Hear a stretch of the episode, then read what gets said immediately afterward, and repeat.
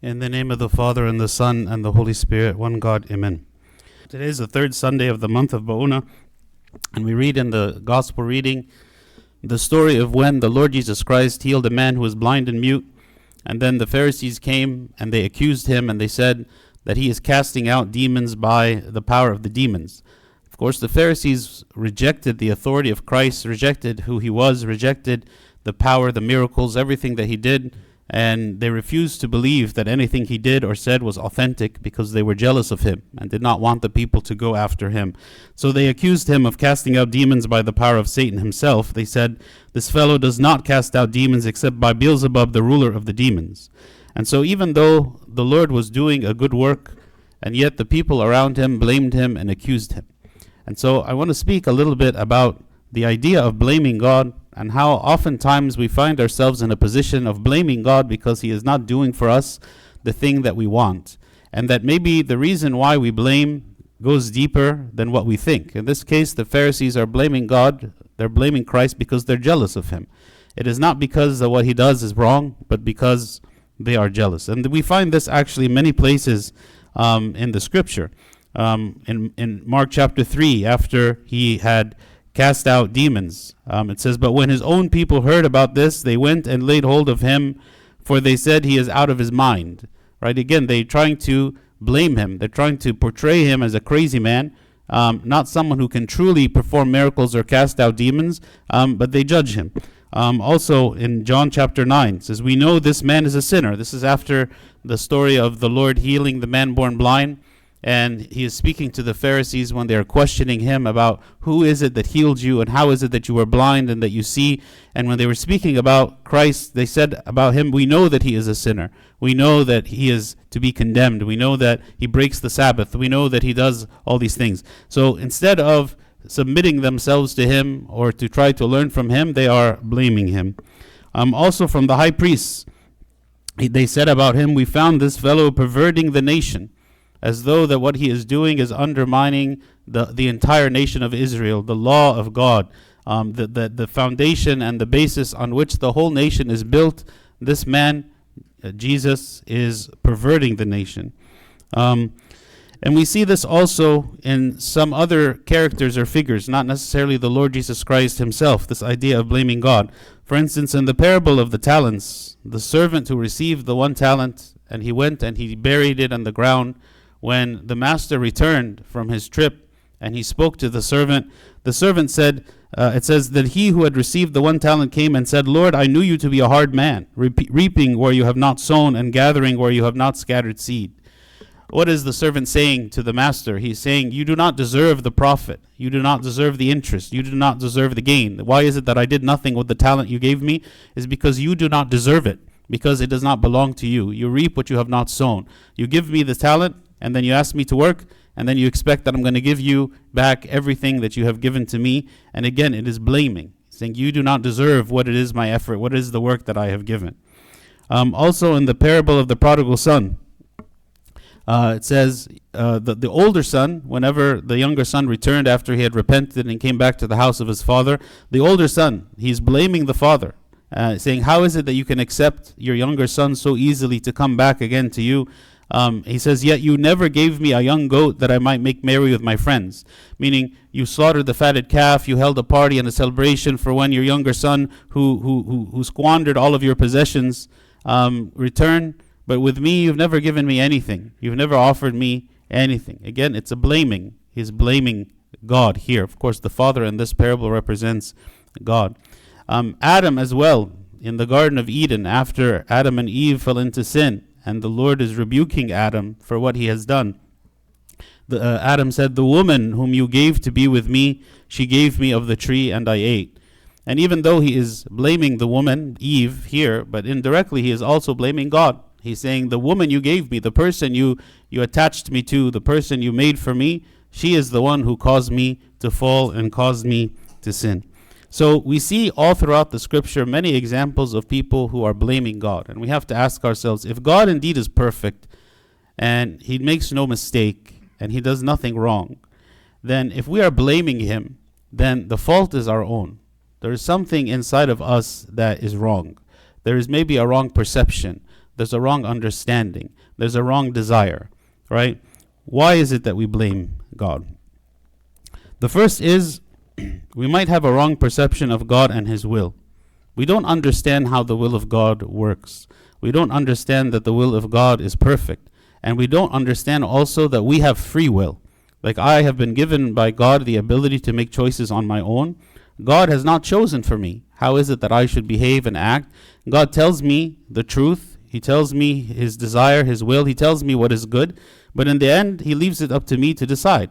So we cannot say that God made us to do anything. God is the one who leaves us the free will. When Adam and Eve sinned, it wasn't because God made them to sin, it was because they chose to sin. And there was nothing else that could have happened other than that, because that is what they chose. And God would not have overridden their choice. Sometimes we, we question and we say, why does not God um, prevent evil from happening? Right? Because if God were to prevent evil from happening, then He would override the free will choices of all of us who choose evil all the time, unfortunately. So, on the one hand, we might blame God by saying, God, you're, you're, you're restricting me, you're not giving me my freedom. But then on the other hand, when God gives us our freedom and we make a mess of things, then we blame Him for the outcome. So, in the end, is it right to blame God or is it to blame ourselves? Um, we might also have a wrong perception by saying, God waits for me to sin to punish me. Like we see God as uh, a punisher. That's all he does is he is looking for things to punish. He waits for us to make a mistake and he's quick to jump and pounce and punish, right? And we blame him for this. Maybe we, we ignore all of the mercy that he gives. We ignore all of his long suffering. We ignore all of the warnings. You know, when we read in the Old Testament about the way that he deals with the people of Israel, uh, the, the people of Israel in the Old Testament are like a representation of the human soul. And the way that God deals with Israel is like the way that God deals with each of us as individuals, as the human soul. And so Israel was continually worshiping idols for years and years and generations and generations. And all throughout this, God was giving them warnings and God was sending them prophets. And He was telling them, do not continue in this, or else you're going to you're going to reap the consequences of your sin and your rebellion against me. But they continued. They continued to do the, to do so. So in the end, whenever they were punished and they were cast out and, and went into captivity, they could not blame God for it. Actually, he gave them very, very advanced notice about what is it that would happen, but they chose to ignore him. Also, we might say, God wants to control me and limit my freedom. Maybe we don't like the commandments of God. We feel like his way is restrictive, and the things that truly would make me happy in my life are out of bounds. The things that I know would bring me joy and comfort and satisfaction and fulfillment, God has said those things are forbidden for you. It is not allowed for you to have those things. And again, we might blame Him because we think we know better than Him. We think we understand what is better than Him. You know, God is the creator, He is the manufacturer of us, He's the one who made us. And He knows what is best for us. He knows what are the things that will actually bring us like abiding joy versus maybe just temporary happiness but long term destruction. And so when God puts limits for us, He does so not because He wants to limit our, our enjoyment of life, but because He wants us to truly enjoy it, because He wants us to, to have long term benefit and long term joy. But maybe we blame Him because we don't see that or we don't understand that. Um, we also blame God because we are not able to take responsibility for our actions. If I made a poor choice and uh, that brought consequences that I was not expecting, I cannot blame God for those consequences. I cannot say, God, you are the one who brought these things to me. After, after all, again, I had a free will to choose. Maybe I made a hasty decision. Maybe I made a decision without thinking or without getting counsel. Maybe, uh, maybe I made a decision that was in direct contravention to God's will or God's commandments. That was sin at the time when I made the decision. And all of these things brought consequences. And now I'm having to live with those consequences that have come. But I cannot blame God for this. I'm the one who chose, right? I'm the one who had free will to choose. Maybe I blame God because I have self pity and a sense of entitlement. I pity my life. I pity myself. I pity the situation I'm in. I'm, I'm pity the, the, the, the things that bring me pain and sadness in my life, and I feel like I'm entitled to better. I feel like I deserve better, right? And and sometimes when we get into our mind this idea of we deserve, we deserve better, then we're willing to do anything to try to attain what we believe to be better. And we blame God for not being good. He is not good, because if He were good, then He would have given me good things. But because my life is filled with whatever it is that is bothering me, then we see that maybe God is not good at all.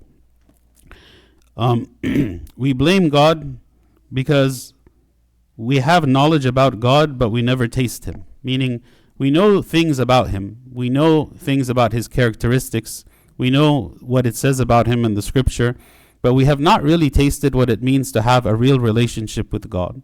You know, someone who has a very close, imagine like a person you have very close and intimate relationship with, and the joy that you get from that relationship and how you feel a sense of closeness with that person. Imagine if you've never had that experience with them, but all you know is facts about their life, about who they are, like their name, their height, their favorite color, um, information, information about them, right? But you never had a real experience with them. You never really had any friendship with them, right? Your relationship to them would be very distant, very superficial. It would be based on knowledge of their of their character or their person or their history, but it would not be based on intimate knowledge or what it would mean to have a relationship. And so those of us who maybe have not had a very close relationship with God, or maybe because we have not sought one out, who do not feel the closeness of God, then it is easy for us to blame him because we question his goodness. We say, Do I really know who he is? I just know facts and information, things that I've read about him or things I have been told. But what is it that I really know of him? But if you have a very, very close friend, one that you know cares for you very much, and then they do something to you that maybe you don't understand or feels feels bad, doesn't you don't like it. Maybe you will question it. What is it that they have done? Why are they doing this? But at the same time, you have a lifetime of goodwill toward this person because of your intimacy and closeness and friendship with them, to where you will not immediately hate them for what it is that they've done. You'll question, maybe there's a reason why they're doing what they are doing. Maybe there's a good reason. You know, someone who um, is, is struggling with, let's say, drug addiction, and their friend comes and he has a very serious conversation with them about it, and maybe even causes offense to them because of what he is saying. But that offense is coming from a place of love, and maybe they can accept it from this person because of the goodwill that has been built up between them over the years. Maybe we blame God because we get an impression of Him from other people, a wrong impression other people who grumble and complain about God in their life and, and, and how they believe that God has neglected them or abandoned them or not given them what they deserve. Maybe we hear these things and over time it becomes our own mantra. Like I myself begin to feel or think the same things about God. Or maybe we have limited knowledge. We really don't know Him at all and we don't know the way that He works. For instance, if a person believes that the way that God operates is that He should be giving us every desire of our heart giving us all the money we want, all the health we want, all the relationships we want, everything we want, and this is what we imagine and believe God to be, then when we don't receive those things, who is it that we are going to blame? We're going to blame Him because we don't understand who He is. What is it that He has promised?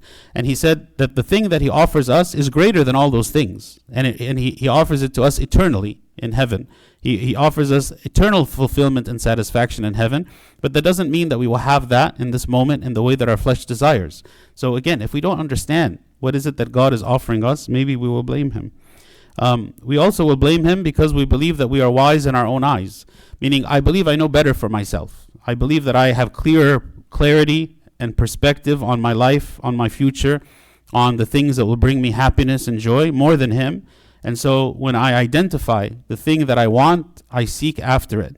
And if I do not receive it, then of course, who is to blame? It is God to blame because He is the one who refused for me to have this. Doesn't He realize how much I want this or how much this is going to make me happy? Again, it is a failure not of God, but it is a failure of us. It is a failure of our limited perception and, and our lack of wisdom.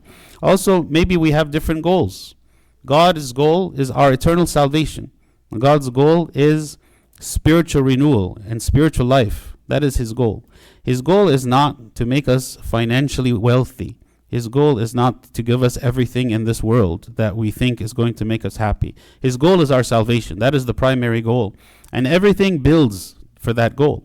So if my goal is to be a CEO of a company and that's the only thing I care about, and then I find that it doesn't happen and I blame God for it, well, that was never God's goal you know, does it mean that that cannot be the will of God? Sure, it can be. It can be the will of God supporting the first thing, which is your salvation.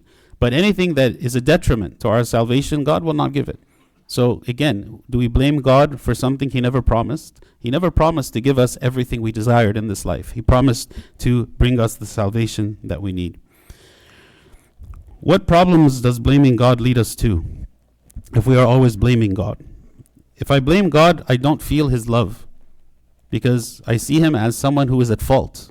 You know, the Pharisees never saw the love of Christ, even though Christ did love them and Christ did want their salvation. They never saw His love because they only blamed Him. They only attacked Him. They only saw Him as uh, a thorn in their side, as a source of, uh, of, of, of anger to them, not love. They didn't understand any of his actions, and they didn't understand that the crucifixion was actually for them as well, in order for their own sins to be forgiven.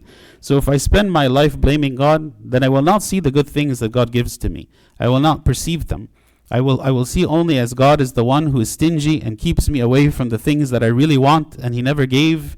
And so I will miss out on every other blessing that God wants me to have because I will ignore them. I will not perceive them. I will not see them. Also, if I blame God, I can't trust Him to do good for me. If I if I see Him as blameworthy for all the things that have happened in the past so far, then I have no trust in Him for what is to come in the future. How am I going to have hope in the future? How am I going to have trust that my future is going to be good if God is against me? If I perceive Him that way, if I perceive that He is against me and that He is worthy of blame for all that has come already, then I will have no different um, expectation for the future. He is going to be, you know, he's going to equally disappoint me in my own view. Um, so I will not be able to trust him. Also, if I am blaming God, then I will definitely not be able to accept being rebuked by him. Because God rebukes us. It says in Proverbs that he, the father rebukes the son that he loves. You know, why is it that a father rebukes his son? Is because he wants him to be better. It's because he wants to keep him from danger. It's because he wants him to grow and, and be and be improved. And God is the same. Maybe when he rebukes us for our sin, he rebukes us because he wants us to, to be better. But if I do not trust in God because I blame him all the time, then there is no way I will accept from him such rebuke. I will not see it as the rebuke of a loving father who wants his son to be um, to be better. I will see it as another um, negligent act by a God who doesn't love me. And then finally, if I blame God, I will always be worried and cannot be comforted by him. Right? Like if if God does promise comfort, he doesn't promise that everything is going to turn out the way we want, but he does promise promise his presence and his guidance and his support and his comfort and his encouragement in the midst of the trials of life. But only those people who trust in his ways can experience said comfort. There is no way if I if I'm always blaming God for who he is and what he's done and what he's allowed, then I will not be able to be comforted by him. I will not receive the comfort from him. I will I, he he cannot be a source of comfort for me while I am always uh, blaming him. So we see many examples in the scripture about people who blame God, and maybe if we look at our own lives, we can find things that we blame God for as well things that we wish turned out differently in our lives that have not turned out uh, in a way that we like. And maybe instead of accepting this and, ex- and instead of seeing as this is, you know, a, an important lesson for us or something that God wants us to experience, He's allowed, instead we see that it is the, the, the, the, that God is to be blamed. Or maybe it is because of a decision that I chose, that I made, that led me to where I am, but instead we blame God for it. But instead, if we turn to Him and we really truly seek to have faith and to instead of blaming him to see him as a source of good to see him as a source of, of, of giving of himself to us. He wants what is actually truly the best thing for us but maybe that doesn't look like what we expect. It doesn't look like success in this life necessarily. It looks like success in the in the afterlife success in the eternal life. And even if there has to be some pain that we experience now it is for the sake of the eternal joy which God wants us to have. And if we reframe the way we think about Him and what His goals are and what He wants for us, then we can find, even in the midst of the trials and storms in life, that God is present and God is still loving and God is encouraging and God is supporting and God is comforting and consoling and God is bringing us comfort even in the midst of suffering, though the suffering is not removed. But we can see God and, and enjoy His presence just as Job did, who said at the end of, of his book, he said, I had heard of you by the hearing of the ear, but now my eye sees you. I see your presence. And Job never blamed God for anything that happened to him. He accepted everything from the hand of God, and by the end of the book, he, he perceived God and knew him in a, in a way far more intimate than he ever did before. And so, this is one of the reasons, maybe, that God allows us to go through these trials. So, may God grant us to trust in his ways, not to blame him, and to have faith about what God does in our life. And glory be to God forever. Amen.